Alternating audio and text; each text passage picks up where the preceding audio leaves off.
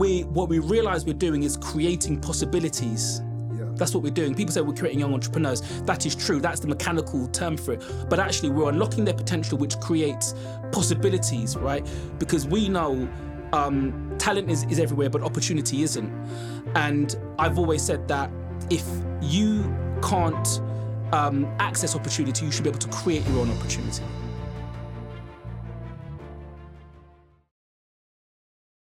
Want to mix and match it. So do you do you publish weekly or Weekly, yeah, weekly. Cool. But this month I haven't published though. Okay. Um, just just this month because this space was taking forever. And, oh, Yeah, man, yeah, I, I, I don't know if you had a similar kind of thing when you moved into your space. The was a nightmare. Space. And then the things like it's a take lot of long- work. things take a lot longer than you think. And Yeah, yeah, yeah. With this place, the, the issues. I was ordering stuff, and Hmm. then I found I've ordered the wrong adapter for that. I've got to send this adapter back. and Right, buy right, one right. From Japan, and then like, oh, man, Right, right, right. No, it was a headache. Setting up that long, man. space took us. Um, so we were in there in September, October, and we didn't open till March. But it's a six and a half thousand square foot space. Is like fifty desks in there, so it took a lot of time to get because we had to refurb it, put down new floors, paint. There was a lot of work to be to be done. Um, yeah, so I hear you. It's not. It's not an months, easy thing. So were you still paying for the space? Or did you have a grace period? No, no, no. So um, it's in partnership with Brent Council. So Brent Council are under. They're paying for everything. Right, right. Yeah, Oh, that's cool, man. yeah, yeah, yeah, Nice. yeah. So um, yeah. Yeah. it's part of their ten-year digital transformation plan. Perfect. Yeah. Um, so yeah, uh, myself and then another entrepreneur called Cess Richards, who runs a platform called Slinky, basically convinced them that there are, well, we just stated the truth that there's barriers for entre- diverse entrepreneurs looking to get into into tech. There's just a bunch of barriers in front of them. Um, and if we could use this space to remove one of the barriers, which is having a physical space, yeah. Then that'll be that'll move the needle on some of these issues. And and they agreed. So It's quite interesting actually because you got that tech background, but then most people are going to know you for your the education of the ultra. Hmm. That's right, yeah, yeah, yeah. Because when I was looking into it, I was like, you got like a proper, you got tech startups, proper tech background. Yeah, and- yeah. So it's interesting. It comes out because it's funny. I was on a um, I'm I'm, I'm in a leadership group with some other founders, and we had our kind of peer to peer learning thing. Might have been beginning of the week, and then one of the founders had a problem. Um, it was yeah, they had some kind of problem, and as and then when they asked me what my opinion on the how on what the fix was, after I gave it, they said. Um, you speak like a marketer. What's your background? And I said, oh, I used to run a digital agency. And they were like, oh, it makes sense because like the way you speak, the way you spoke about it, about what you were going to do or about what he should do, um, didn't sound like education. It sounded like you've got another, you know, um, feather to your cap. So yeah, it comes out like um, the fact that we're strong on so that we've got a strong social media following. You know, there's a number of things which, when people realise what my background is, it makes sense what I do now. Like the way in which we do what we do now, it makes sense yeah, because of my background. Do you know what I mean? yeah, yeah. No, Um, but you're right. Otherwise, people, it, it, it kind of, you know, it, it might sound strange to people, but it's also the reason why, you know, I'll, we've been successful because I'm using past experiences like everyone else does. Do you know what I mean? It's quite interesting actually because with me as well, yeah, my background's pretty diverse in a sense because I used to work in fashion I remember you saying, yeah, yeah. and then I went into finance and then doing this more creative work. Mm. Like there's all sorts of different threads and people be like, "What the hell are you doing that?" Yeah, yeah, How yeah. does it make sense? Yeah, yeah, that's like, right. Mm. But to me, it makes perfect sense because to me, there's a thread. Um, the thread behind it, the thread behind well, most of the things I've been involved in anyway has been that social impact thread. So when I was in Mm. finance, not finance, sorry, fashion, Mm-hmm. there was a social impact thread. 'Cause I run the business and it was a sustainable business and. We had goals about taking the manufacturing back over to Africa and empowering some of the Mm. smallholder people over there, and that was the plan and the goal. And I only went into it not because well, I love I like creative anyway. I love creative Mm. things, but I went into it because I was looking for something to do Mm. and reading about where the problems are, and then found out about how mad the fashion industry is and the toxins and the human slave labor. That is crazy. And I was reading about that, and then I don't know if you remember. In Bangladesh in 2011, I think it was the Rana, Pla- mm. Rana Plaza factory collapse. Yeah, like yeah, a yeah. thousand people died. Yeah. That one was obviously big and hit the news and mm. that. But then there's mad stuff in this industry and the pollutants messing up people's mm. ecosystem. I was like, this is mad. We got to do something. Yeah, it's very mad. It's very mad. It's very mad. I mean, I guess unlike you, the, I'm I'm in social impact now, but nothing I did before that was to do with social impact. I literally the social impact thing was just like went from zero to one hundred overnight. What? So there was never a, there was never an impact thread, even when to the point where when we first started Ultra Education, we weren't a social enterprise deliberately, the, but the work we did was was was creating impact, and I didn't even know. Someone had to tell me. Someone I remember the day someone said to me, "Do you realise your work is creating social impact?" I said, "What is that?" Hmm. I didn't even know what the term meant. What's social impact? Oh, because of this, that, and the next. I was like, oh, okay. I had no idea. Hmm. So it was complete accident. Then what happened? You know what? Yeah, at the Virgin event. So I might be butchering it a little bit, yeah. But I remember in your pitch, you said something about um, you answered your call, or you had a calling, or you answered something around a calling. Yeah, call. yeah, that's right. Yeah, so that's why. So this, so, so the you know the kind of genesis of Ultra was that you know I always say to people, coming from the background I was in, so finance, tech, and all the rest of it. If someone had told me back then, I'd be running a kids education business, I'd be like, why would I want to do that? Mm. I wouldn't. I'd be like, what? Who wants to work with kids and in you know creating social impact and being with socially? Who wants to do that? Do you know what I mean? So, but it the I had a growing compulsion to to solve the problem, and it just so happened that I my experience and my lived experience was perfectly placed to solve the problem. It's like I was made for it. It's like I was. It's like I was made specifically to solve this problem But a growing compulsion from where? Like, is it because of your own children? because of my own children, because of what I saw out in the world of entrepreneurship, and you know when I would um, go and speak at schools and colleges, and I could see the problems there. So there, was, there were a number of different facets that pointed towards the problem, highlighted the fact that what I was doing was was slightly would be defined as being a bit of an out, of an outlier, and then me reconciling that with well, I shouldn't be an outlier. What I'm doing should be normal. This shouldn't be, you know, um, yeah, it shouldn't be considered as different or special or odd. It shouldn't be considered that. What you mean, as in like the the social impact side of your work shouldn't be? No, considered no. I mean, I before before I started Ultra Education, I published like three best-selling books. There was no one in my circle that was doing that. Like back now, loads of people are um, putting out books, but back in 2010, no one was doing no one was doing that. Um, you know, I'd spoken in by 2015. I'd spoken in like 15 different countries on entrepreneurship and tech, and I guess what it was was, and you know, even a friend of mine who I grew up with, uh, we were at a um, a friend's, a mutual friend, stag do, and he said to me, "You've done well considering you're from Harlesden," and he meant it as a compliment. But I thought, wow, like is that how the world sees it? You know, considering mm. you're from this point, you've done well. When actually, the people who were in my professional peer group, nobody would say that to them. No one would say to a white male who does who did what I did, "You've done well considering." They wouldn't say that to them. Mm. So I just thought, nah, that can't be right. And then when I would go into schools in my area, that in the borough that I was born in, Brent, and I would and I would talk about what I've done, the kids would be like, "And you're from Brent?" They wouldn't believe they'd be they'd be stunned to hear that I grew up in the same area as them, right? So I thought, okay, nah, this problem needs to be solved. Like, and it was that started to grow, like the whole idea of okay, it became annoying to me. Number one, and number two, I thought, hmm, well, that experience is okay for me, but what about the next generation of entrepreneurs? You know, are they going to have a set of lucky accidental incidences that will get them to the point where I have? And you can't. That's not. You, you can't engineer that. That's not a. That's not a. That's not a route. That's not a framework. It's not a blueprint. Um, mine, my journey, I could say was just there was accident upon accident upon accident. You you pull that together, and here I am. And I thought, hmm, something should be available to children and young people to deliberately create that journey. Because if you go into the world of private and boarding schools, that journey is deliberate. Yeah. It's deliberate from um, prep school, right? So they go to prep school, right? Um, from the time they're like five, six years old, they're in prep school, and it's prepping them to go to. So prep school would be private.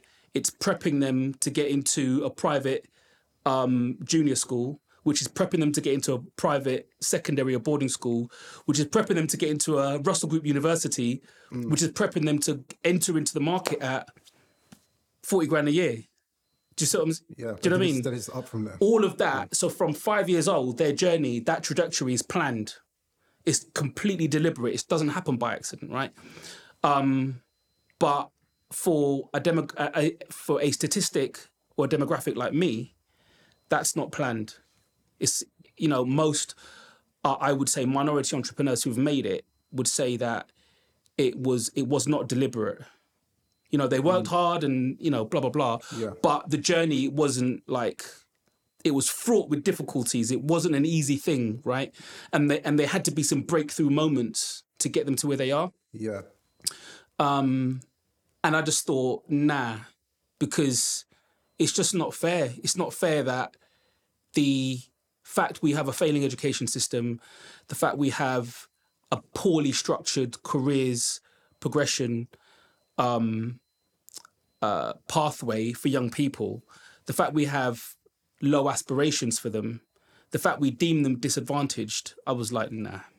But then when you talk about the poorly planned career progression and um, the aspiration section, that's for young people from a certain background. Because like I said, the ones that go to from particular backgrounds, go to prep schools and whatnot, they don't face those same kind of challenges. They got Yeah. there. So there are uh, approximately 10,000 private and boarding schools in the UK, and there are 25,000 state schools.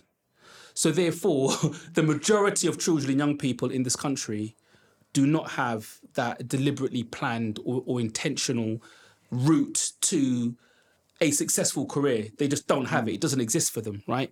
So now we have language like structural inequalities and bias and you know we have these we have this language now this newly found language post BLM but we knew that we've known this for decades right there are documentaries um, from the 70s and 80s which talk about um, the level of poverty within black and minoritized communities and the lack of educational provision and the gaps in employment. Like with, that's like 50 years ago. Do you know what i mean? That's as old as me right? Yeah. and you look at it, you think wow we're still it's still happening. Do you know what i mean? So that's why i'm saying that compulsion level grew in me and i was i was now no longer solely motivated by money because I've been in investment banking and I, you know, I wasn't making millions, but I, I, I made enough to know that money doesn't make you happy, that money doesn't make you feel better about yourself. It's momentary. You can have a nice holiday, you could buy yourself a watch, whatever. But all of that, like, you know, if you've if you've if you've driven in a Ferrari, you will realize how underwhelming it is. It's mm. not life changing, right? Mm. But as a young man, you know, in a kind of masculine setting, the idea is Rolex, Ferrari, all this kind of stuff, right? If you put a Rolex on your on, on your wrist, Yeah. you're like, for me, I'm like, okay, so what? Right? It hmm. like, what does that support? What does that? mean? It's a signaling thing, right? You get in, you drive a Ferrari, you're like, okay, but so what? Do you know what I mean? It's like, you know, there's only so many nice clothes you can wear. There's only at some point, and this I think typically happens with people who have highly successful careers. It's the reason why you see a lot of them at at a point want to give back. You know, that whole I want to give back because you realize that material things are meaningless. Your title in your workplace is meaningless. It's not. It doesn't fulfill the promise that you were given as a young person that you get a good job, make money, you'll be happy. It's not true. That promise, yeah. When I was in secondary school, because in my school, like there was, I don't know, it's, I think it was, I feel like it's like there's a lot of schools where you got a select few teachers who are really for the students, and then a mm. lot of teachers are, it's a job, they're just doing their job, cool, whatever. But there was a couple that were really, you know, you could tell they really had a heart for the children. And there was one teacher, he come really late. I must have been like, yeah, 10 or something like that. And he mm. came as a deputy head. And him, yeah, he came and changed the whole school. Okay. So he came, he made us, he changed the uniform, he made us, well, our year campaigned against it, but the rest of the years, the younger ones, after they started wearing blazers and stuff, we used to walk around with our tires like short and fat. We to Yeah, I remember those days. Yeah, yeah. he used to come, he would stop us in the playground and Right. take a tie for the tie off. He would make sure we put it on properly. He used to Wow. dress you like short out your blazer. He he had like, he dope. really wanted us to look proper. And he Mm. was a geography teacher as well. And in the lessons, yeah, he'll teach us the curriculum and that kind of thing. But he used to always go off on tangents. He will stop, like he'll get up here and then sit down on the edge of a table in front and be like, guys, and just talk about life. But he done it all the time, yeah. I remember him once, and it, and it points back to what you said about people thinking that um, you get these things, you get to a stage in the future, and then you haven't um, necessarily been the, the promise that you were given as a child that do this, do that, you're going to achieve happiness. That doesn't necessarily happen. And he told us that in school. He was like, um, you feel like I know a lot of you guys. You feel that you come here, you get your GCSEs, you go to uni, you whatever, you graduate, you get a job, and then you're happy and life is done. And then mm-hmm. from there, it just plain saying it. He was like, nah. Yeah. He said, trust me, I'm telling you right now, this is that's when life starts. Right. This is the easy part. Right. Let's get through it. But you don't, you never registered. And so Okay. as I've got older, and I look back at the man, yeah, and I don't, I don't even know if he'll remember me like that. I didn't have a relationship with him like that. He was just a, a teacher there, but you can tell mm. he had a heart mm. for the children. And when I look back, I'm like, this guy was sick. He was a mm. good teacher, you know, and you don't come across many people like that. But actually, yeah, that promise that we're told, do this, do this, do that, and life is set, isn't reality at all. At all. There's so much more to it when you talk about the people, you get to a certain stage in your career and your life and whatnot, and then you everybody wants to give back because I think it points to something deeper where you start to realize over time, maybe not even consciously, but on a subconscious level, you start to realize you can buy more, you can do this, you can do that, you can gather way more material items, but to what avail? And afterwards, you start you start to you know you need something deeper, like a deeper purpose, and people start to search for that. And I guess it sounds like you kind of went on that journey, working in investment banking and running businesses and whatnot, and then over time interacting with some young people and whatnot. You're like, nah, man, I gotta do something else. Yeah, I guess the journey wasn't deliberate though. The journey towards where I am now with, with Ultra isn't was not deliberate at all. So I'd always wanted to be an entrepreneur. I just failed so many times that I just ended up getting a job. My entrepreneurial skills meant that without a degree, I could have a career in investment banking because I could pick up things really quickly. I was confident. I interviewed well, etc., etc., etc. And what had what had happened was I fell into the promise that entrepreneurs are given, meaning if you are a successful entrepreneur, you have a success, successful business, you have a best-selling book, you get up and you speak in front of thousands of people, that you'll be happy. That as a successful entrepreneur, it will give you a degree of fulfillment, happiness. And I had achieved a number of those things, but something was still missing. And that's when there was, I, I call it a growing compulsion. There was a number of things which pointed towards uh, what had gotten me there. Because, you know, every time I would do something which would people would deem as successful, the the it would always come up that, oh, you know, you're from this background. So set against this background, what you've done is good. It was never good on its own. If I had a best-selling book, it wasn't Julian just had a best-selling book. Julian's had a best-selling book, and he's from Harlesden. If I went and spoke on the same stage as a, as a prime minister of a country, it would be Julian's done that. It's good, but he's from a disadvantaged background, right? So it would almost, it, for me, the part, and the reason why I say it became annoying is because it felt like I couldn't just be successful on its own.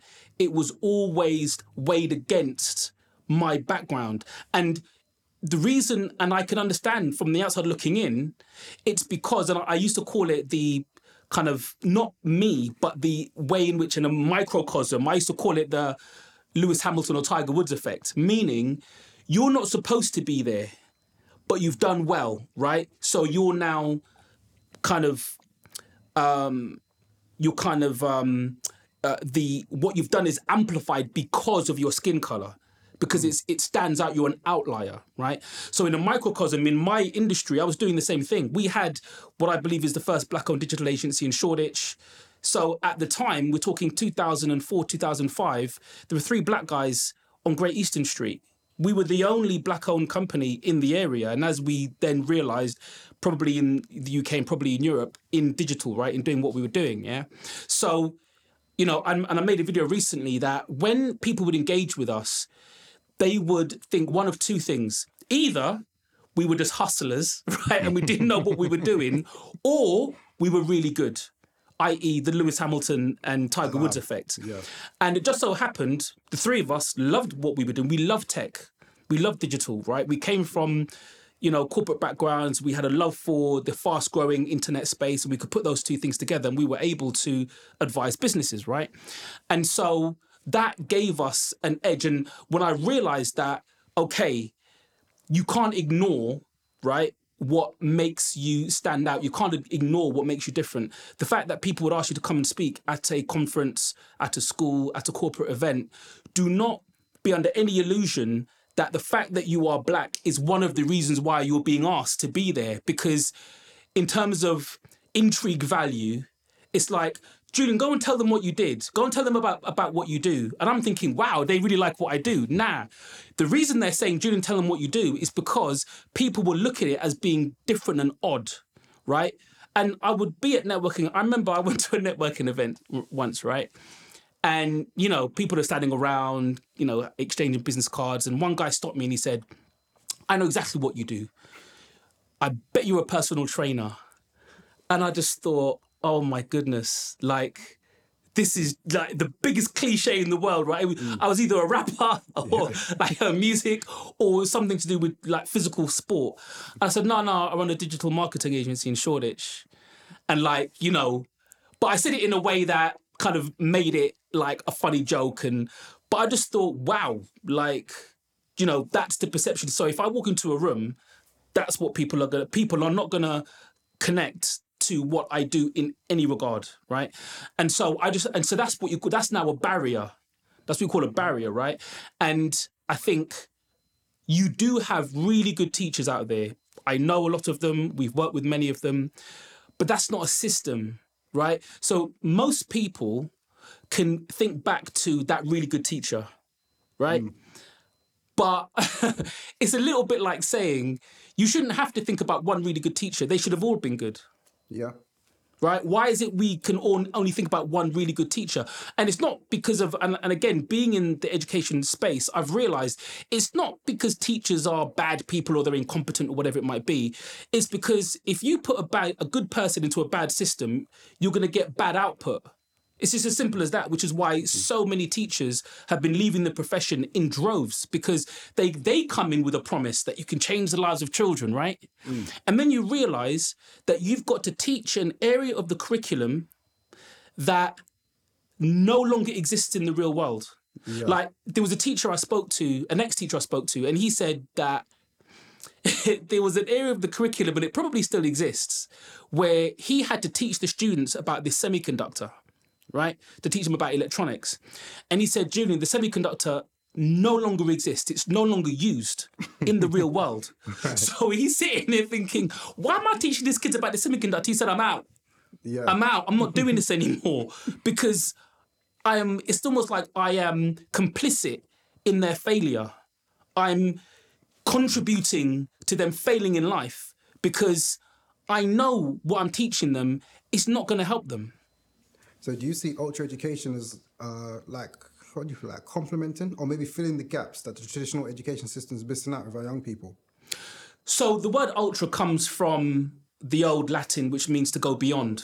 So ultra education means really it means beyond education, and so for me that kind of states this idea where actually, and you said it, your teacher said it, your education doesn't just happen at school right?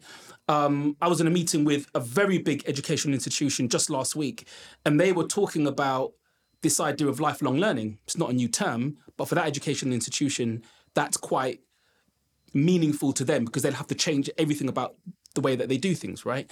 We all know, being in the professional world, that when you leave school, like your teacher said, that's the start. In any professional environment, you still have to keep learning stuff. You just do, right? Yep. You have to keep learning, keep updating your skills. Um, otherwise, you just won't be relevant, right? And so the problem is young kids and young people don't know that. They just don't. They think their learning will stop at university. That's it. I've learned everything I need to learn. I've studied psychology, so I'm going to go and be a psychologist. That's what that's what they're because no one tells them any different, right? So it's not their fault either. So for me, it was about okay, how do we make an how do we make an education ultra? How do we go beyond the confines of what traditional education can provide? And the way in which I did that, because some people do it through um, sports, some people do it through music, some people do it through um, you know things like photography and chess, and you know you can teach lots of life skills and leadership and teamwork through many different facets, right? The thing that I was credible in and that I knew about was entrepreneurship. And when I'd look back at my life against the demographic which put me as an outlier and made me this interesting thing to look at under a microscope. Go on, Julian, tell them what you did, right? Me thinking it's a good thing when actually there's a curiosity around it, which in some ways wasn't awful, but it wasn't what I thought it was, right? That whole thing, the life chances that had now gone up 10 or 20 times was because of entrepreneurship, was because of an accidental entrepreneurial journey, which taught me resilience, which taught me a, a work ethic, which taught me lifelong learning, which boosted my confidence from being a child who was bullied, you know, coming from a household of domestic violence, blah, blah, blah, blah, blah, right? You know, all the saddest stories that you, every hmm. entrepreneur's come with, right? I had it too, you know, it's it's shared I guess the, the thing for me was that entrepreneurship helped to unlock that potential that I had. It helped to build the confidence. The only trouble with all of that, because people could say, well, you know, that's great for you. And you're right, it was great for me, one as one individual. But I thought, what about everyone else? What's going to happen to everyone else, right? Um, and and really, the, the it wasn't so much the concern for me. It was by this time, and this was another um, thing that compelled me was uh, as my daughter grew up as a child. Uh, she would play in my home office, so she'd have her playthings. And um, back then we used Skype, so when the Skype would, would, would, would, ring, she would know to be quiet and stuff like that, right? And then after a couple of years, we had um, uh, a little barbecue at home, and uh, you know, so it was family and friends there. And then she comes to the garden with seven or eight of her cousins, and she says, so they're all like seven, eight years old. And she says, Right, everyone, we've bought stuff for you to buy. We've made stuff for you to buy. And if you don't have any money, we've made you credit cards too. and she proceeded to go around and give everyone these make believe credit cards, right? And then they'd come out with the pictures and the stuff that, they, that they'd made. And, and people looked at me like, What are you teaching this poor child, right? Teaching her all this business stuff. And the irony of it was, I hadn't taught her a thing. I hadn't talk to her about entrepreneurship or business at all, right? But she had picked it up yeah. from watching me, right? Which again is very normal. Children learn from their parents and they role model, right? And then once they role model, they they um, express that in a play format, right? So that's what, as far as they were concerned, they were just playing. They were playing at being business people and, and entrepreneurs, right? But what I realized, I looked at that and I thought, wow, so you've managed to convince seven or eight of your of your cousins to go away and do this thing. That's leadership skills. You've put them together in a team. You've created some, you know, a, uh, a fake credit card. That's some financial mm. literacy. Therefore, you've created some products. You've done all the things that an entrepreneur should do, and you've come out to a group of adults, right, and just proclaimed that we're doing this thing. And so I thought that's great for my daughter. It's amazing for my daughter. She's now 15 and like her confidence is like galactic on galactic levels, right? But then I thought, but what about her friends and her cousins? What about everyone else? Because I then realized that the way in which we develop as humans is societal. So you might be confident, but if you are in a group of people that knock your confidence or are going down a particular path, that's going to influence you, right? We, we know it. So I thought, hmm, I don't want my daughter to be the same outlier that I was, right? Mm. But what it proved was that by me doing nothing and simply just being who I was, her being around me, she pretty much learned entrepreneurship as a child. And if you speak to anyone in education, they'll tell you that a child can learn multiple languages and musical instruments by the time they're seven you can learn entrepreneurship if you can learn Mandarin by seven, right? so for me, it was that was then the, that was the thing, that was the experience. And my my wife um, uh, was a, was a professional in early years, so she was able to unpack some of this for me, and that was the experience with my daughter that unlocked the idea of um, being able to teach entrepreneurship to children. That speaks to the important importance of environment. Because when you talk about the, when you, you take it back a little bit, actually talking about the the prep school, when you said the ten thousand or private school something like that, I didn't even know that. I, mm. I, did, I did not, and twenty five thousand public. Correct. I did not. I, I, thought I didn't know it was that close. Because to me, mm. growing up here, it seems like that I, I knew of one private school. Right, right, right, right, right. I knew loads of public schools. I didn't know that many. Yeah, that's quite interesting. But it speaks to the importance of environment. So in the UK right now, there are massive wealth inequalities, and they've been rise um, increasing in recent years for whatever reason or whatnot. But the people who do well tend to do well more often than not because social mobility doesn't happen as often as it should happen. But people who tend to do well tend to come from certain backgrounds. They probably go to maybe some of these schools or come from very successful families already, and then they can and they're young, they can say like for example your daughter how she's modelled you without you even having to teach her. Mm. If you've grown up in a family where you've got successful parents and whatnot, you'll just model them without them having to tell you anything. And over time, you just pick up the skills that you need to be able to become successful. And it speaks to the importance of the environment that the environments that we immerse ourselves in, the environments that we create, and um, maybe maybe how we should be a bit more intentional about the environments that we're people that we're around, the environments that we're in. Um, yeah, in order to try and drive some change in our own lives and to be successful. So what we're trying to do with Ultra Education is to engineer that environment. So we're trying to engineer an environment where children can learn in a way which meets the most optimal um, framework for education. I, and, and I'll give you a practical example because that sounds quite etheric. When we were um, running some of our first clubs, um, it was in a school in Harlesden, and I was waiting outside um, because one of the parents was lost, so I was trying to direct them. And then, as as all the kids went in, we had four of our facilitators in the room, and one of the parents, a dad, as we were looking into the room, he said to me, he said to me, Julian, what's your what's your secret? What's your like magic, like you know, uh, in terms of what you're doing here? And I said, what do you mean? He said, well I'm looking at my son, and he's sitting there fully attentive, and he never does that in school. He, he said, You know, what's the secret sauce to what you're doing? And I said to him, You know what? I said, There is no secret sauce. It is a one to five teacher student ratio. That was it. So, mm. in a school, there's one teacher to 30 students, right? Anyone can tell you with any level of common sense that that's too many students for one teacher to effectively get not even because in school it's just about knowledge transfer right? Has knowledge transfer happened? Yeah.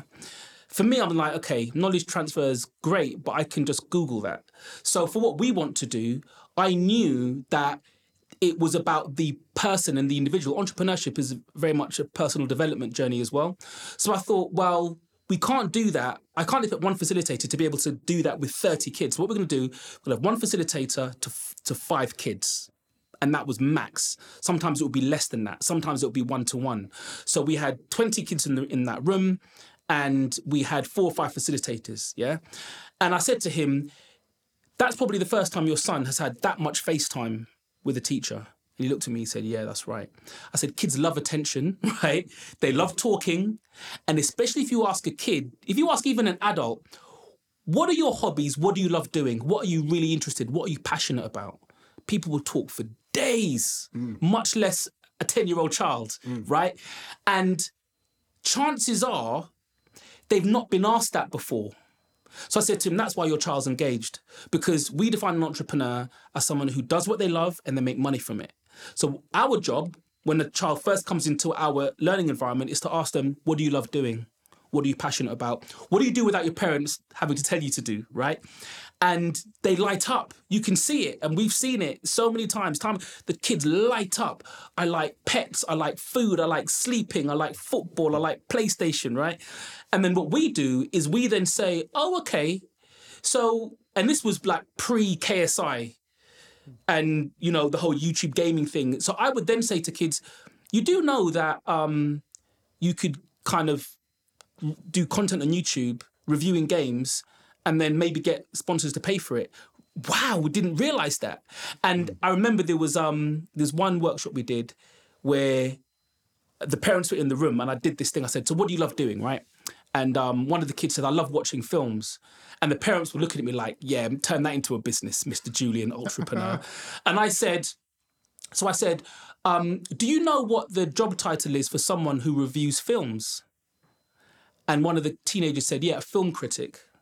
And I said, Well, there are film critics on YouTube right now and bloggers on the internet right now who are getting paid a lot of money to review films, right? And you can see the parents like, damn, there's business behind everything, right? But it just so happens, and it's completely accidental, that there is business behind everything.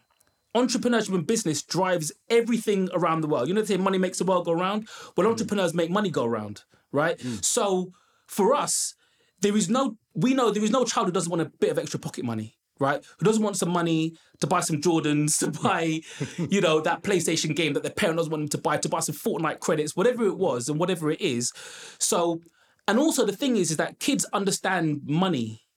They do want, they do get that money is a valuable thing and that money can help them to do stuff. They get it, right? And to the sharpest extent, kids unfortunately understand the difficulties that money can bring within a low income household. They see it, right?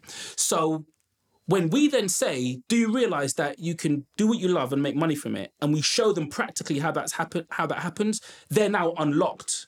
And so that environment, so we've created that environment where they can do a couple of things where um, we will listen to whatever you have to say, right? We're not going to rubbish it or diminish it. We will then help you to practically, step by step, do something with that idea, no matter how big or small, right? Um, and we will give you the language to be able to articulate that with everyone else. I, I remember there was um, a, uh, a a student who came to us, and we said, "What do you want to do?" I want to create a rocket ship company, right? Because he had seen what Elon Musk had done with SpaceX. So I said to the facilitator, so this this was actually a feedback session that the facilitators had given to me. They they said, Julian, one of the kids wants to wants to have a rocket ship company. What am I going to do with that, right? And I said, it doesn't matter what it is. What matters is that we teach him the mechanics of what goes behind a rocket ship company. Because none of the kids that are starting businesses now, the chances of them having that business in five years' time is minimal. That's not the point. We're not trying to turn them into Richard Branson's today. What we're trying to do is teach them the mechanics of business because we know that those mechanics they can carry them uh, into another experience or into another job or whatever it might be, right? So I said, what you do, you go back and you say to him, what's what's going to be the name of your rocket ship company? Let's draw the logo. Who's going to? Um, what's a rocket ship going to carry? Um, is it going to help put satellites up? Is it going to transport stuff? Is it going to take astronauts? How much do people pay for rocket ship services, right? Who are the competition? And you just go through all of that just innocently as if it's really going to happen, right? And this child just went on a madness for the next three months in our on our program, just blowing his mind with the possibilities of this rocket ship company, right? And the parent said to us that that child has never been happier because they were just allowed to dream, right? I mean, that's what entrepreneurs are told to do, right? We're told to dream. But then when you when a kid dreams, we shut it down. No, you can't be a dancer. Dancers don't make money. No, you can't have a rocket ship company. You can't be an entrepreneur. You can't be an author. You can't get into tech. That's what adults typically do. Parents and teachers, we shut kids down, right? And we hmm. confine them to what we think they're capable of or what we think we're capable of right? So if we're not capable of becoming a speaker or an author, we're not going to empower a child to do that because we don't think we can do it, right? So again, we wanted to create an environment that just didn't have any of those controls in place so that kids could just do what entrepreneurs are told to do, which is to dream. I, I love that, man. That's so sick. Uh, I know you mentioned that most entrepreneurs don't necessarily So most entrepreneurs don't necessarily go on to be successful in. I've forgotten the exact numbers, but most hmm. entrepreneurs fail within X amount of years or whatnot. Most startups, as an adult, let alone as a child, are still trying to navigate and you know find their way in that kind of thing. But with all of the young people and children that you worked with, have you got any specific like success stories that come to mind of some children that maybe have gone through a particular program, or you or your facilitators are mentored and they've gone on to be successful in whatever endeavor they've they've got into? Yeah, absolutely. I mean, I can give you two or three examples. Um, we had, um, I mean, we've got countless actually, but two really good good examples. Um, we've got a girl called Lauren um, who uh, wrote a book called The Power of an African Girl. Um, she's from a Cape Verdean background. She wrote the book over lockdown. Um, the family went through a, a lot of upheaval in that time. And Lauren, who was eight or nine at the time, wanted to share her experience because, in her words, she said she wanted other little girls who were going through tough times to feel okay. And you just think, from a child, for a child to say that, that is very compelling, right? And she wanted to celebrate the strength of her mother, right? Okay, cool. Sounds like a nice, cute story, except that um, she then gets published in Waterstones, right? The book starts to do very, very well. We then they then realize that she's the youngest Cape Verdean author in the country. So the whole Cape Verdean community comes together. The school now is on board. They do this massive celebratory event. The book now gets published into Portuguese. Um, she gets awarded, you know, recognition from the local mayor, and so on and so on. Right. Um, I went to one of her events, um, and I was on the panel. And when we opened up for Q and A, I was sitting next to Lauren, and Lauren maybe 10 or 11 now there was a six-year-old girl who took the mic, like tiny little girl, took the mic and she and she walked up and she said, "Lauren, I want to write books just like you." and I looked at that and I thought. Yeah. I just my mind blew because I thought now what's happening is instead of role modeling being adult to child, role modeling was now happening child to child, and that is way more powerful, right? Another example, um, young man called Talha who just had an eye for photography, right? Um, he uh, went on to win. He's won about three or four awards. He won the Saatchi Gallery Award earlier on in the year. Um, again, he was awarded um, by uh, his local mayor. He's been featured in a lot of local and national press. He's a finalist now for another competition. And if you look at his work, his work is stunning. I mean, he again is like 10, 11 years old, but his work is comparable to that of a of an adult professional photographer. And you know, he's currently being mentored by an adult professional photographer who, you know, says that he's just got this talent. It's just something, it's like he's born with it, right? And so um, he is now helping us to, uh, we have a, um, a newly kind of spun out platform called YoBuddy Youth Business Directory. It's um it's like Amazon but just for kids businesses. So we've got about 100 sellers on there, about 300 products. So all of the kids that over the years who've been producing their products and services, they all put it into one place. Challenge was um, a lot of the product photography wasn't great. But now we've got this 11 year old photographer who can go knowledge share with all of the other young entrepreneurs um, to help them improve their their product photography, right? So you're talking about skills upon skills upon skills. You're talking about peer learning here. Um, and then, you know, last one, we've we had two kids, one called Marcus, who's got a Caribbean treats thing called MJ's Treats. Um, he's won West London um, Young Entrepreneur of the Year two years in a row now um, and it's like Caribbean inspired treats. You know, makes it with his family. Um, you know, really inspiring young man. He was featured on a Virgin Media campaign um, when they were doing some work around um, organizations that were empowering communities throughout COVID. And when he first started during lockdown, um, one of the facilitators said that when he when he first started, whenever he would be asked, whenever he was asked a question, he would always look to the side of the camera.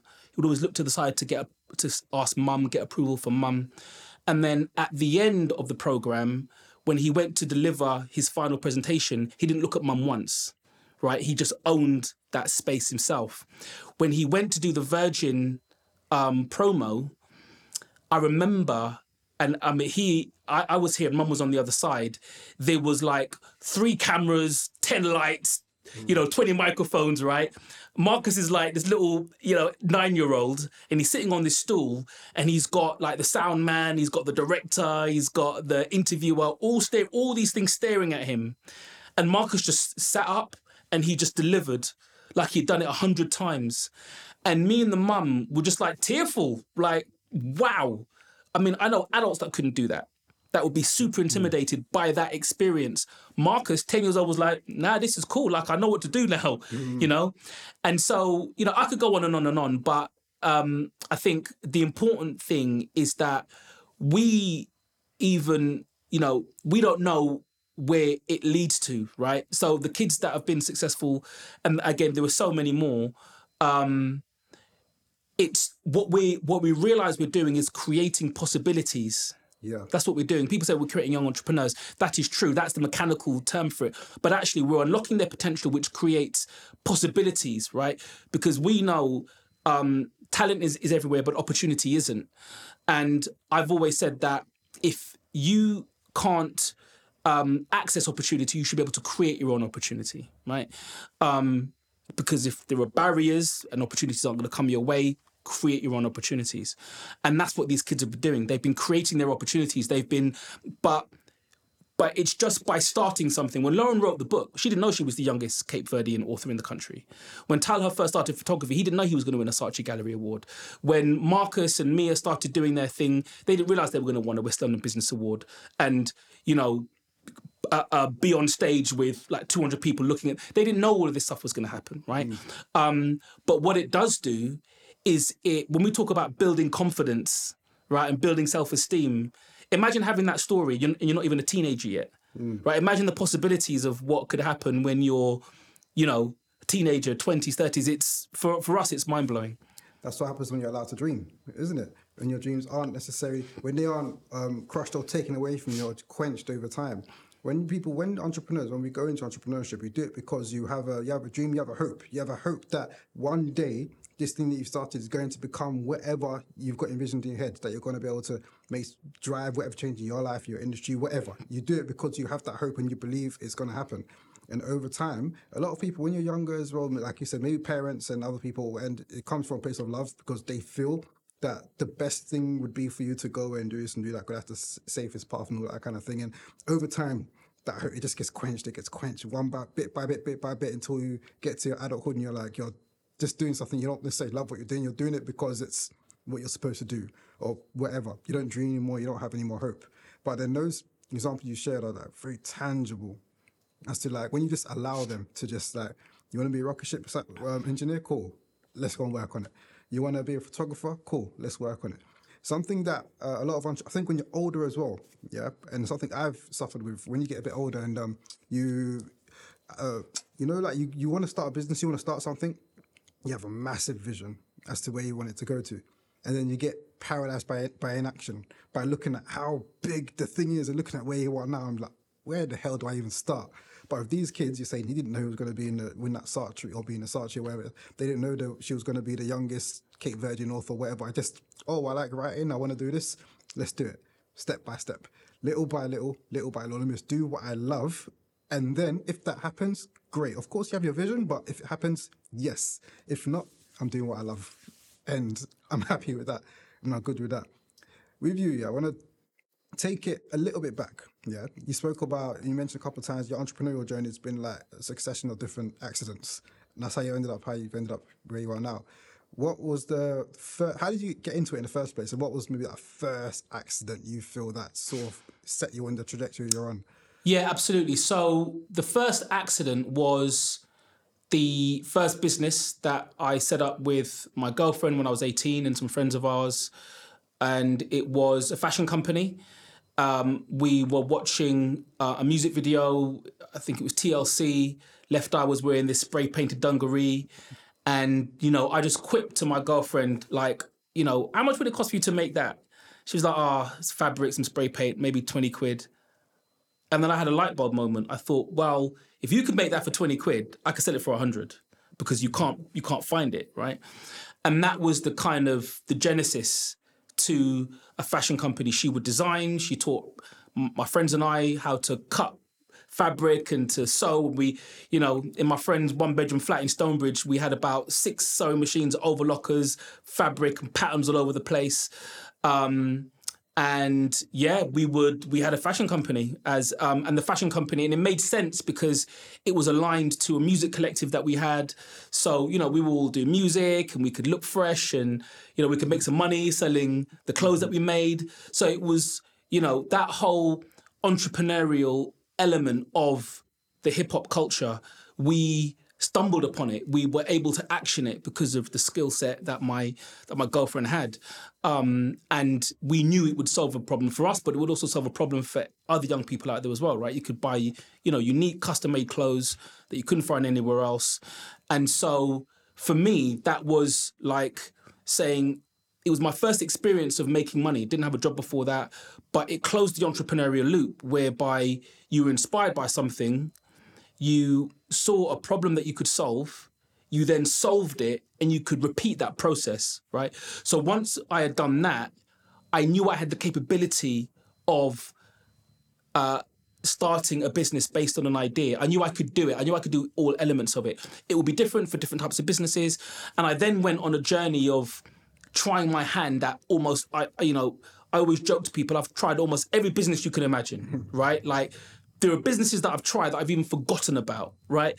And it's because no one had told me that you shouldn't just chase the money. You shouldn't just do a business because you think it makes money, right? So at the time, as as a young man, I was just start. I was going into businesses because I just thought there was money at the end of it.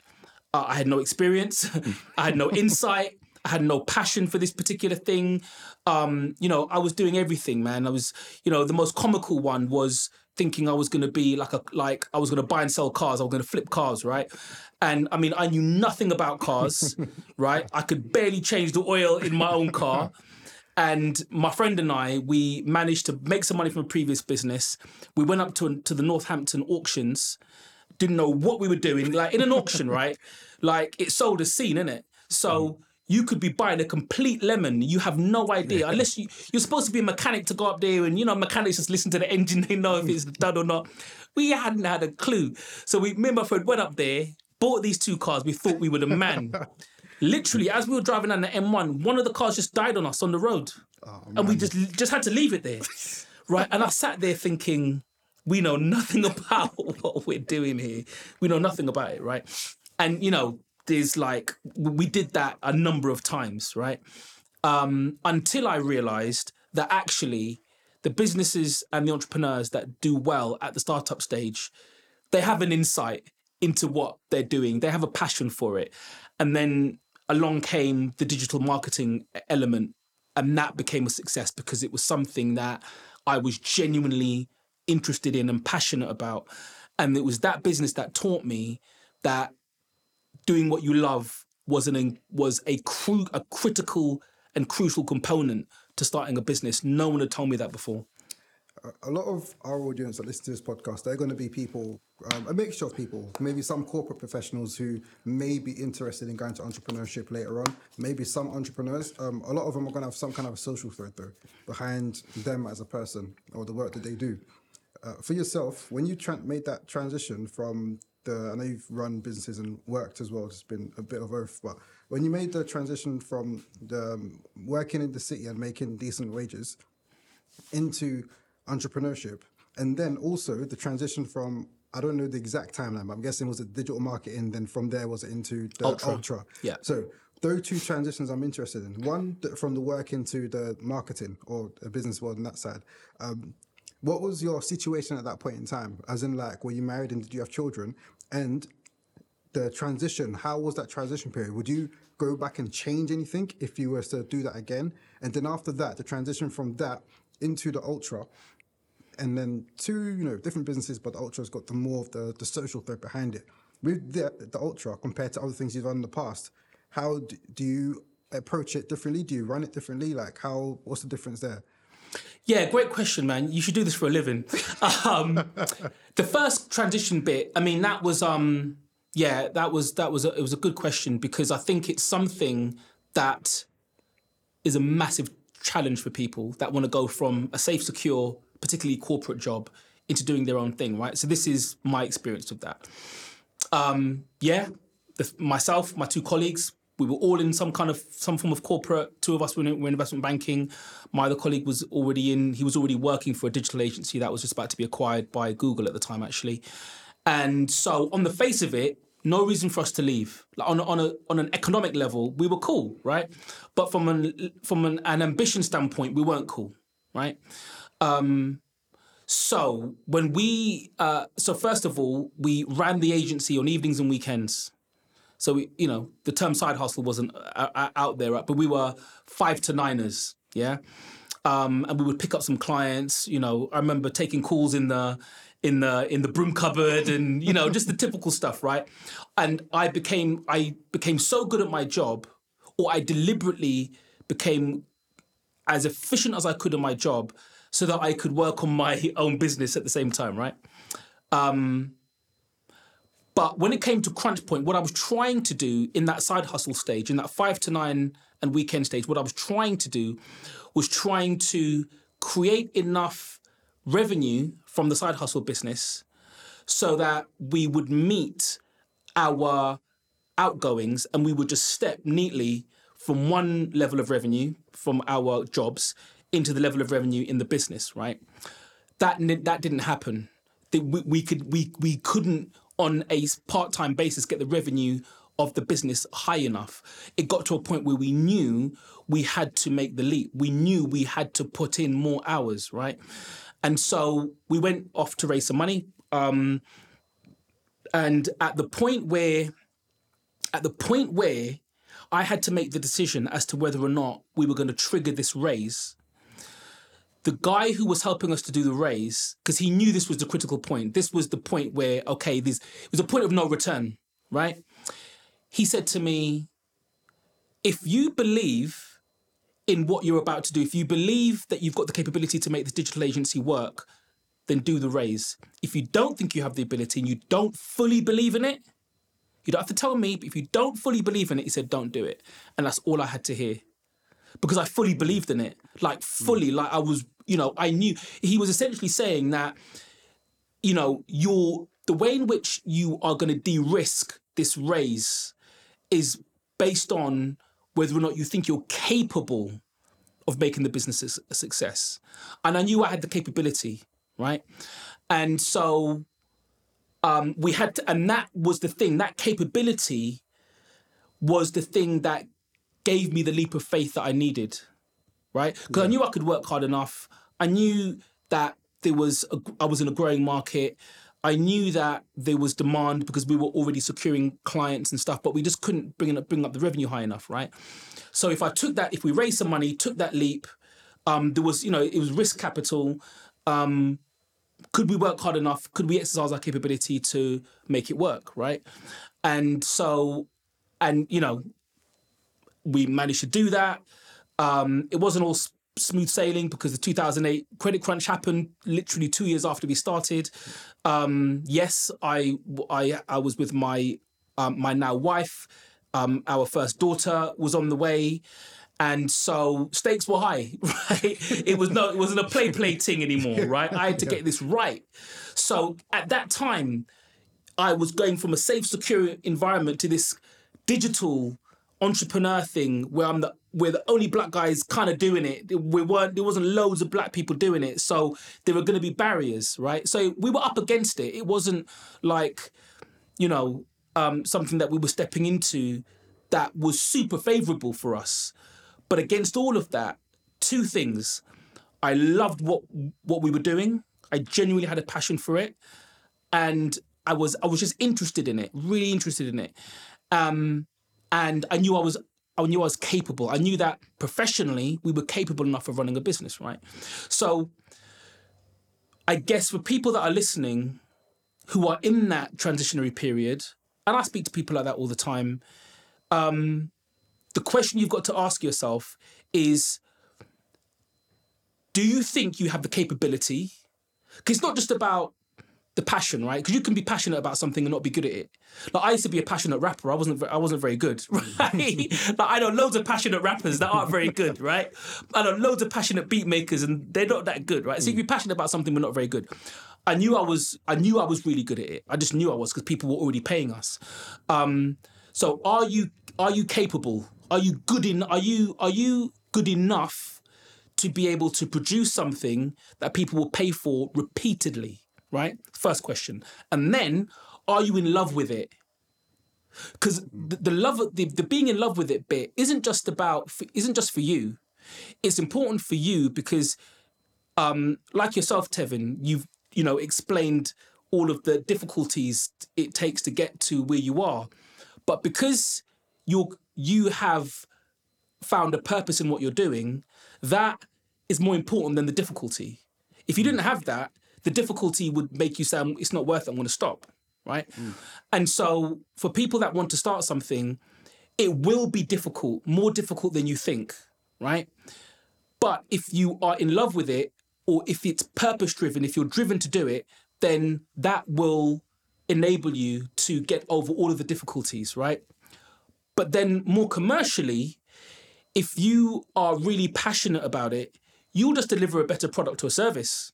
Like a like one that people will people will feel the passion that you've got for whatever it is you're delivering. And that looks like value. And that value is what will give it a monetary exchange with that customer or client right? Um, but there will be a point where you will have to face an unknown quantity right?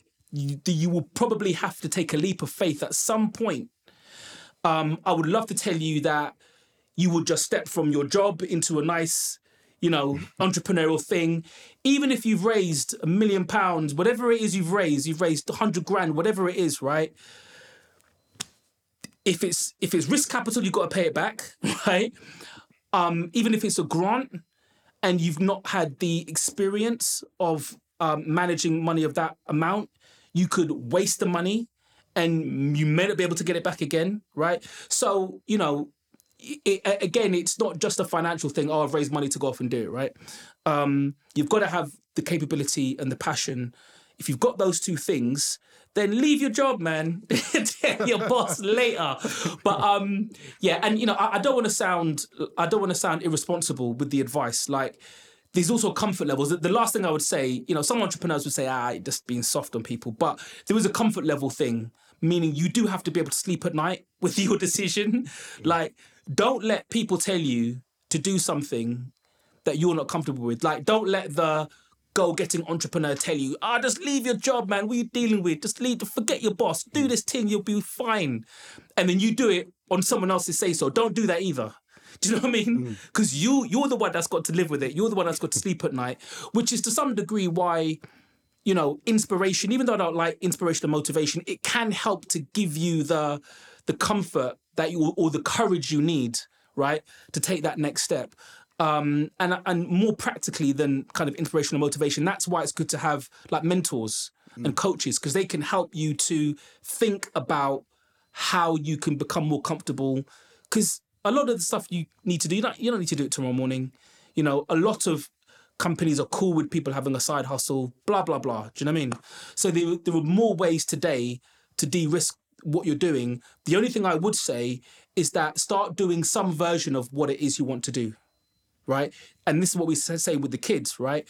Um, if you want to uh, you know, kids will come to us. I want to start a fashion company. I don't want to have caps, hoodies, trackies, ballys, everything. Right? Mm. We're like, okay, just start with one. Right? Which one do you like the most? Right? Start. I like ballies. Though. It's okay. Maybe you shouldn't start with ballys. Maybe you start with start with so like you know, what do you want to start? We start with one thing first and action that one thing. Do you know what I mean?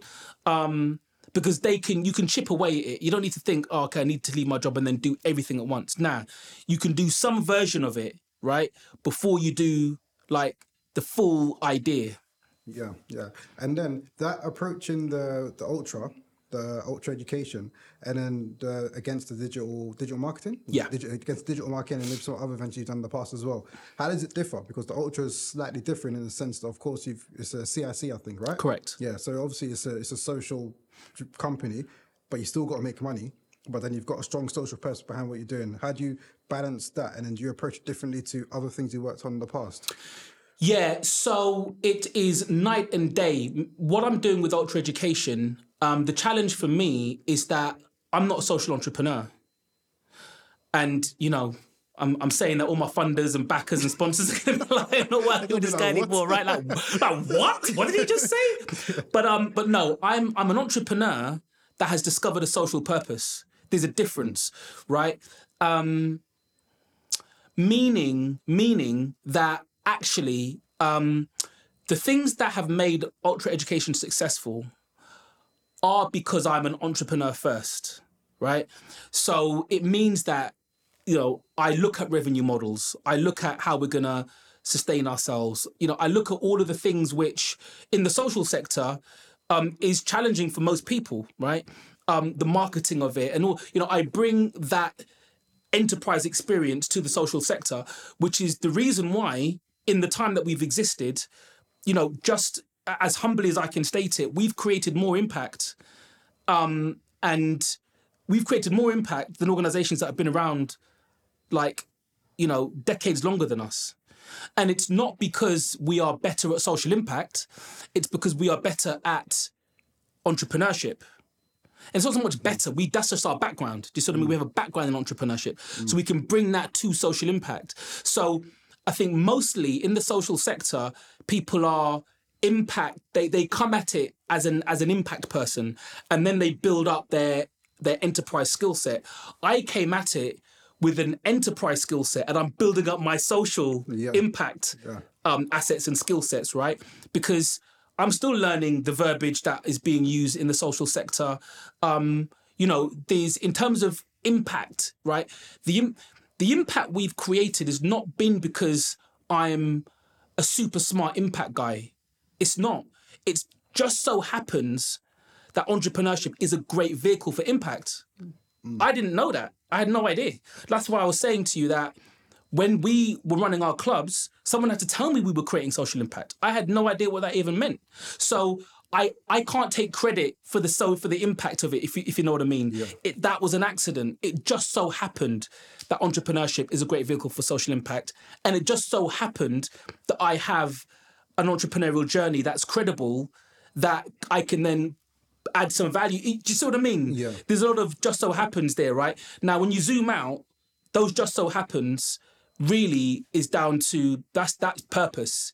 That's why I say, you know, you can only just so happens for so many times until you realize that was meant to happen. I was meant to do that. That was my purpose.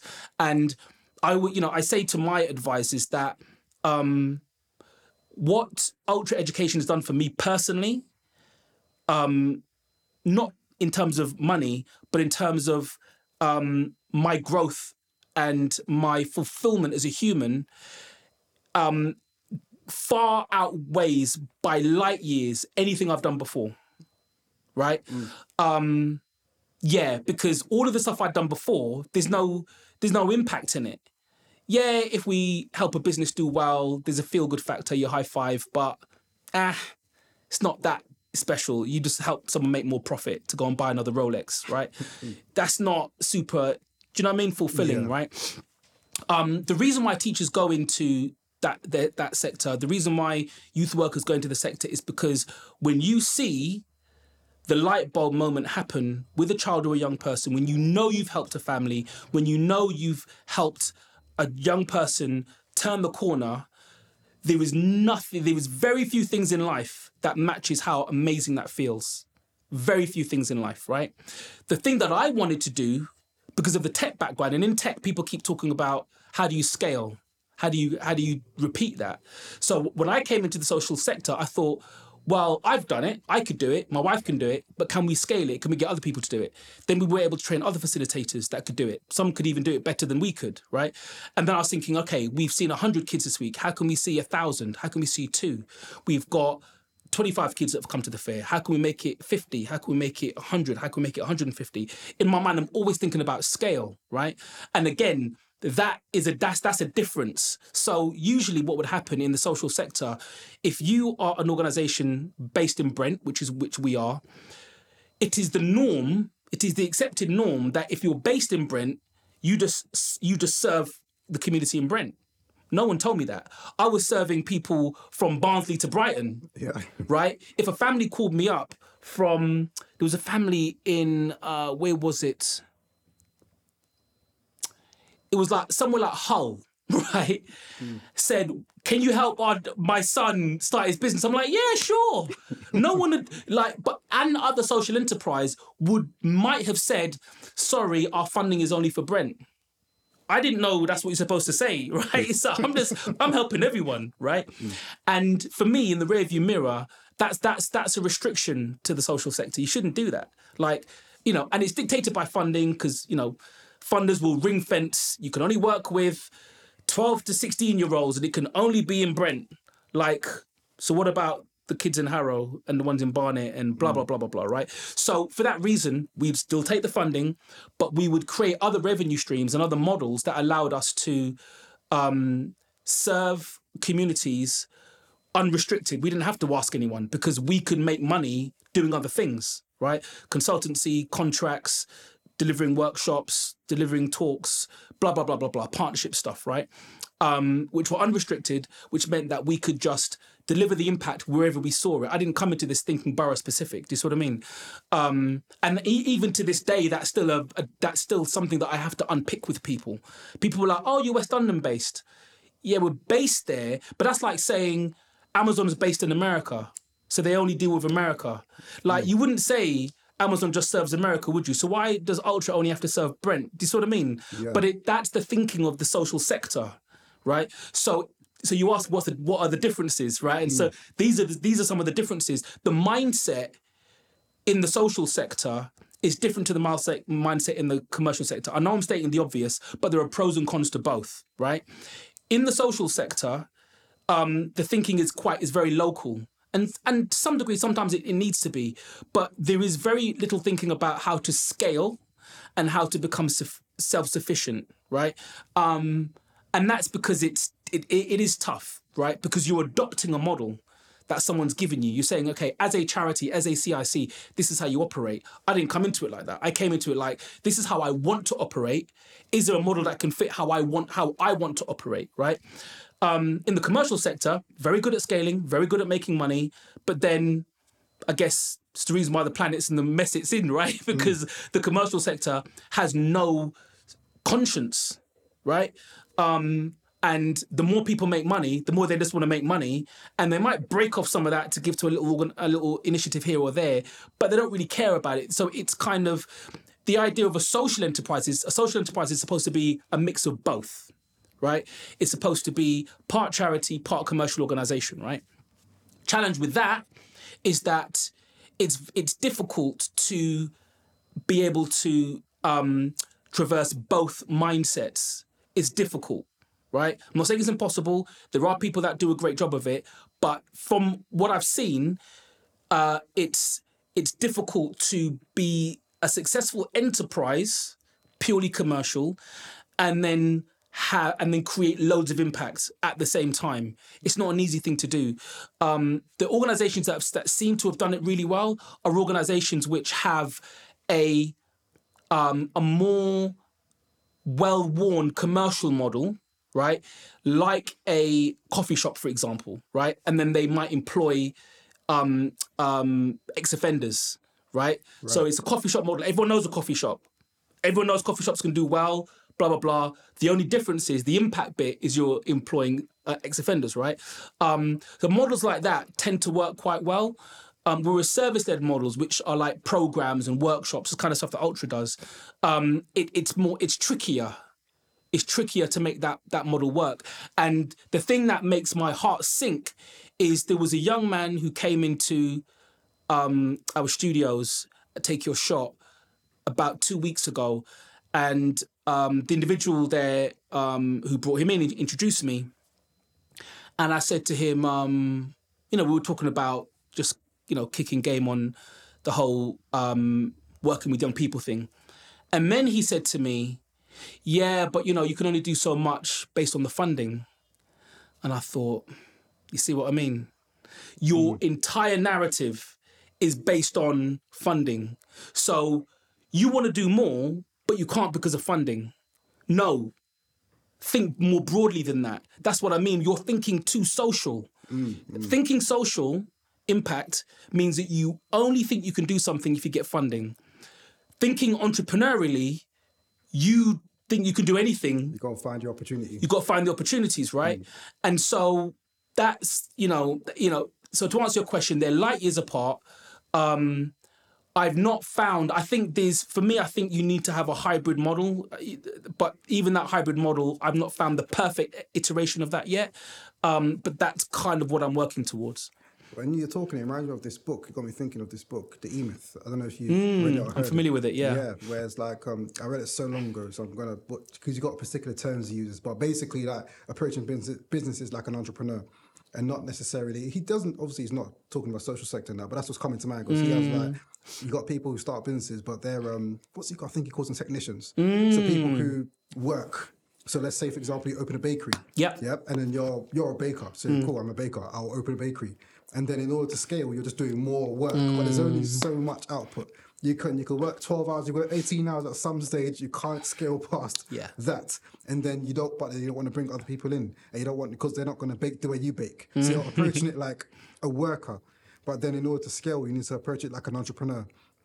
And that's how you can scale. And then put systems in place so that you can scale and it doesn't require more of your time in order to grow the business. And although slightly different to what you're saying, that's what was coming to mind. Like approaching your business or your your world like an entrepreneur and not necessarily like a social entrepreneur. You approach it like an entrepreneur and you've got a social impact behind the work and what you're doing. Uh, have you got any particular like books or resources that you would point to that you have had a profound impact on how you work? So first of all, um, you're absolutely right in your kind of um, comparison around how that um, they approach the kind of um, way in which business people approach or a worker might approach a business and an entrepreneur. It, it is this. It is. It is very very similar. Um, that that analogy of how I've approached the social sector. Um, in terms of books, it's a really good question. I spent most of the 2000s up until um, kind of between 2000 and 2010, um, I read so many books on business, personal development, wealth, all the rest of it. Until I got to a point where I realized they were all saying the same thing. And I, I, I you know, I'd like to say books like Think and Grow Rich, Rich Dad, Poor Dad, you know, books like that um, had had a profound impact on kind of shifting my my mindset around things. Um, except that in practice, and people are gonna hate me for criticizing Think and Grow Rich mm. or Rich Dad Poor Dad, but in practice, and I can only say it's because they were written before you know a number of these issues existed. Like, it doesn't work for everybody, right? And more to the point, you can't take one book and think that's going to solve all your problems, right? Um, because I think that's what a lot of people do. They're like, this book's to just solve my problems for me, right? Um, I think what you've got to do is take from those books as many as you can books, audio books, podcasts and figure out a blueprint for you. Because how Tevin became successful is not going to be how you is not going to be how you're going to become successful, right? Um, you have to figure that out for yourself. And that's difficult. It sounds easy, but that's very difficult because no one's taught you how to do that, right? Um, so, what we find ourselves doing is listening to the stories of other people, listening to these frameworks and tools and blueprints, and trying to piece things together. We try things, fail, try things, win, try things, fail again. I mean, this is exactly what I've done, right? Um, until I figured out actually what I need to do is do it for myself. No one can give Julian a blueprint for Julian, only I can do that. But that takes some introspection, which again, people aren't usually taught. It takes a degree of managing your ego. Um, and it takes a self critical look at what you are good at, what you're not, what your limitations are, etc. And then it takes a review of that on a very regular basis. It's got to be it's got to be quite fluid, right? Um, so yeah, I guess um, you know, so in terms of in terms of resources, um, you know, your favorite podcast on business is is probably pretty good, right? Whatever that might be, your your favorite personal development podcast. I mean, there's so many of them out there. There are lots of really great ones. Um, but again, don't just say because this person did that, that's what I'm to do. You can't you can't do that, right? Um, you can't wear their size shoes. You've got to find your own, right? You might like the look of them, how they fit, how that person experiences it, but you've got to find the fit for yourself. And that just takes some time to kind of rinse through, but you've got to be okay with with doing that. Um, so I guess the greatest resource I could offer to entrepreneurs is just working on yourself, whatever that means for you. Um, for me, that means having a routine. So, you know, before we were recording, you asked me, you know, how many times do I go to the gym? I go to the gym like every day, right? like five, six times a week. And it's not, but I go one, I don't go because I'm trying to be hench or that's not why I go. Mm. I go because it's um it gives me the physical outlet I need. It gives me um a disconnection from thinking about work. Um, it gives me some quiet time, um, and physiologically, I just need to pick up heavy things and drop them. Right? it just there's a physiological response that anyone who does any physical activity, whether it's football or running, there's you know there, there's a physiological benefit, right? Um, that that you get because the rest of the day I'm sitting down pretty much, right? Um, but you know I make sure that I protect my sleep. I make sure I get my eight hours sleep. I don't play with my food. I make sure I eat. Um, I'm always I don't, I don't, I, am always staying hydrated. Um, so those are some basic things. Like level two things are in the last ten years, I've actively removed stress from my life, just actively, right? Um, because stress is the number one killer of many things, right? And what does that look like to you when you say actively remove stress? Yeah. So if anyone listening, right, gets your notes out on your phone or your pen and paper, you could write down now 10 things that stress you out. We can all do it. The problem is that removing those 10 things mm. requires often a new behavior or some difficult conversations or some discipline in yourself, right?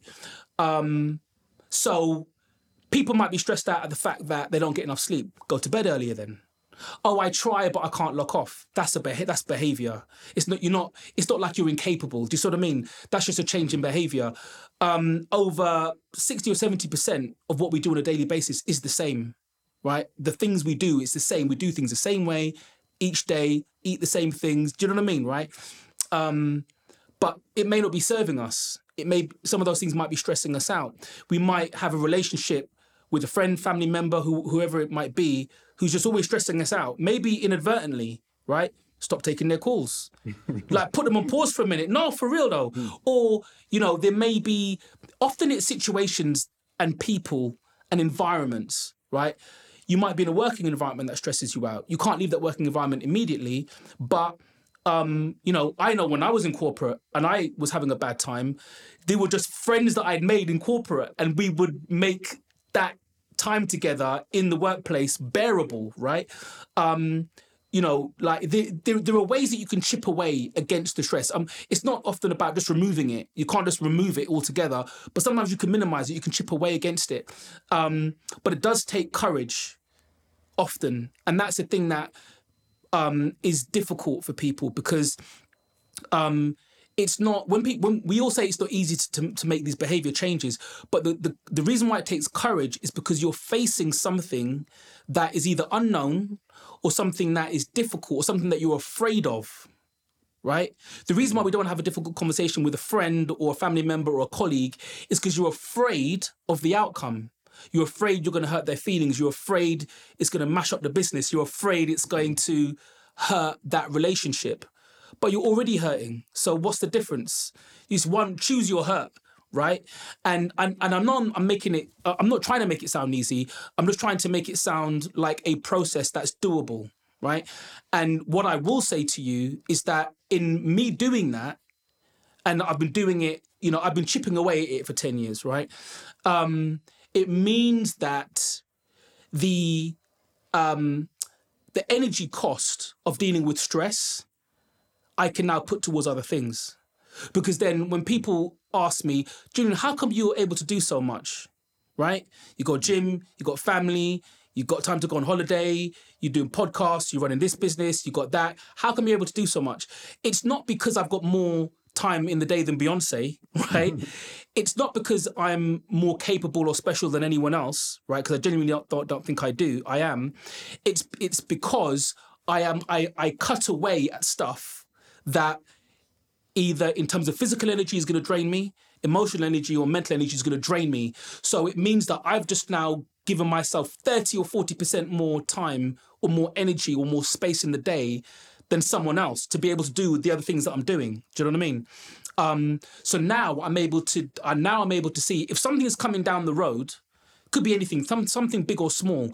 I know where to place it so it doesn't stress me out, or or where to how to manage it so it doesn't stress me out you know um, so it means that i delegate a lot i would rather pay someone to do something than me do it if i know it's going to stress me out do you see what i mean because i know that um, people will be like you know because there's a lot of stuff that i used to do that um, really was beneath was it, it was below my hourly rate if you know what i mean right uh, you know I, I would joke with the family um, when they'd ask me to do stuff and i'd be like do you think Barack would do that? if Barack ain't doing it, I ain't doing it, right? Let's get someone in to do that. do you know what I mean? Let's get someone in to do that because if Barack wouldn't do it, we're gonna get someone in, right? And they're like, "But you're not Barack." I'm like, "I'm, I'm, I'm trying, right?" but but the point was, it was just that if you want to do like if you want to do stuff in life, right? There's other stuff you're gonna just have to stop doing. I'm stating the obvious, but it's there are there, there are things which you're just gonna have to stop doing. People you're gonna have to stop engaging with, not altogether, but as much. There are um and and then there are there are there are things you've just got to reframe, right? Um, you know, we can't escape this all of the stresses, but we can reframe them. Do you see what I mean?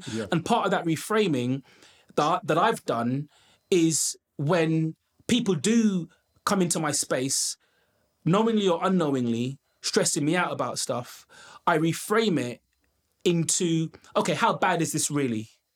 I know it's stressing me, but I've been through worse. So this isn't that bad. Number two, I'm like, do they mean to stress me out? Probably not. So maybe I should just tell them, look, you're stressing me out a little bit, chill out. And then they're like, oh, sorry, I didn't mean to, boom, boom, bam. Or is it is there something that they are challenged with, which is just being projected onto me? Do you see what I mean? Yeah. And actually, they just need me as an outlet because they know that they can let off on me and I'm not going to go hard on them, right? So I'm just a device for them. Do you see what I mean? You can reframe it in ways that don't stress you out anymore. Um, and then that energy that you would have used to be stressed out, I can you can use to go off and do something more productive. Yeah, nice. Um, what would you say has been your one, or is there any one major learning that you've had through your, entrepreneurial journey? I'm sure, Okay. there's, I'm sure there's been a lot. but- Yeah. Um it's something I say all the time, which is to do what you love. And the reason I, I hesitate is because that phrase is often received in an oversimplified way. Um, but what I but what I can say about doing that is that um, if you do that, you will put in the work required because you won't see it as work, right? Um, but on a more, on a, on a, I guess on a higher level, um, and this is the message. This is the message on on our website that I give to parents. I say that, um, like, if you were, if you ask, if you ask a mum, what do you want for your child, right? like if you ask a dad what do you want for your child? the dad's going to say i want my child to be successful right? Typically. If you ask a mum the mum's going to say i want my child to be happy right? Cool. So if you then look if you then pull that if you extrapolate that out into adult life and you think all right cool we spend 40 to 60 hours a, a week at work and uh, a lot of people hate their job so it's a big, it's a huge chunk of your life to not like. Yeah. And some people are like, no, I don't hate my job. It's all right. That's still a huge chunk of your life to just be alright, right? I'm trying to offer a scenario where that 40 to 60 hours a week you love. That's what I'm trying to propose, right? Because for me, if you love the work you do, your chances of happiness go up, right?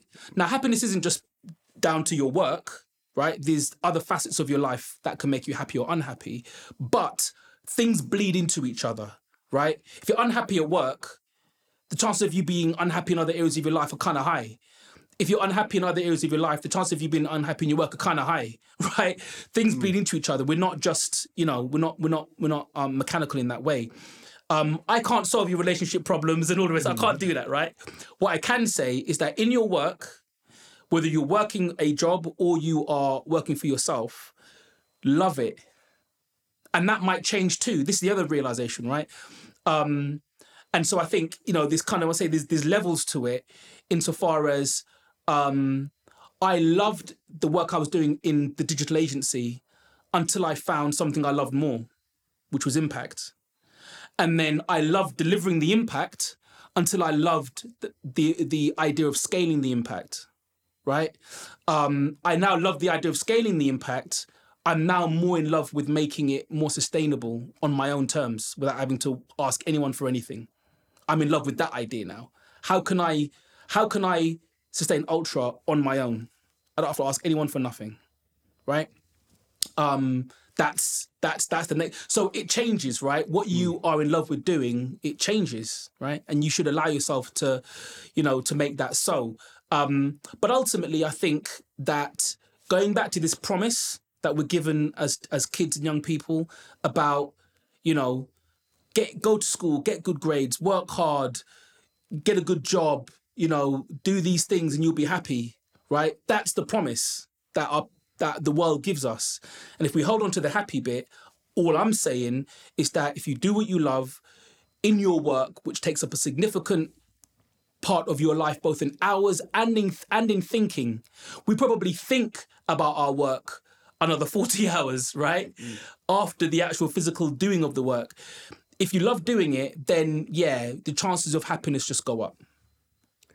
Talking about sustainability, impact, etc. What's next for you and for the Ultra Education Ultra group in general? Yeah, absolutely. Um, so, if I were to wave a magic wand, in five years' time, we'd be a national company. So, have a footprint across across the UK. Um, there's a number of ways in which we're looking at doing that um, just sc- scaling our schools and club program potentially through a franchise model which we've piloted which has been successful. Um, using technology so we've got the YoBuddi platform YoBuddi e-commerce platform um, which is which is growing in traction all the time. So scaling that gives us a faster ability to scale um, and really celebrating the work of our kids because those stories travel um, those stories give us millions of eyeballs. Um, and so it's about how can we um, build on what we've what we've done, and I'm building on it, meaning um, now in the last few years we've been in the process of doing the boring stuff, putting the systems and the processes in place so that we can repeat what we've done, right? Um, doing it being successful at something is only good if you can do it again and again and again, right? And that requires systems, processes, all the grown up stuff in a business, right? and so for me, that's taking me into more of a leadership space and thinking how and thinking how to do that. Um, thinking more deliberately about um, partnerships um, and you know, dare I say, politics and policy and you know the, the macro view of the world and where all of that's headed. Um, so I think really we have proven that um, entrepreneurship can help move the needle on the development of children and young people. Uh, now, what we want to do is to scale that, make it nationwide, um, and make it worldwide. That's sick. That's so good, man. And as we prepare to wrap up, uh, final question we always end with. I feel like you've answered it already, mm. but let me ask you. You may want to frame it slightly differently. Um, so, 1,000 Voices, we're interviewing or speaking to 1,000 Black British on social entrepreneurs, change makers, people who are essentially driving change in their lives or in the communities that they work within. What advice would you give to another person who maybe wants to create the same sort of impact that you're doing, maybe in a similar industry, maybe in another industry, but what kind of advice would you give to someone like that? Um, yeah.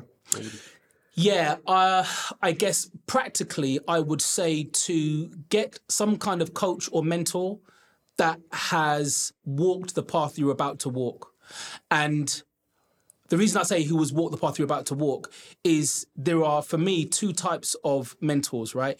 There's the mentor who is like the old wise sage, right?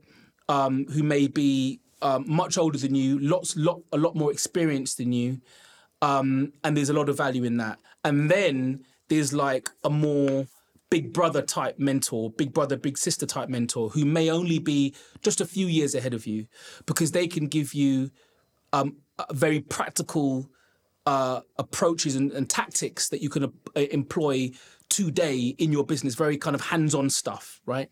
Whereas the the old wise sage can give you very kind of macro, deep, you know, learnings and but and if you can couple that with the actionable tactical stuff from the big brother big sister type mentor um that you should if you could do that at the beginning because I didn't ha- I didn't have that at the beginning.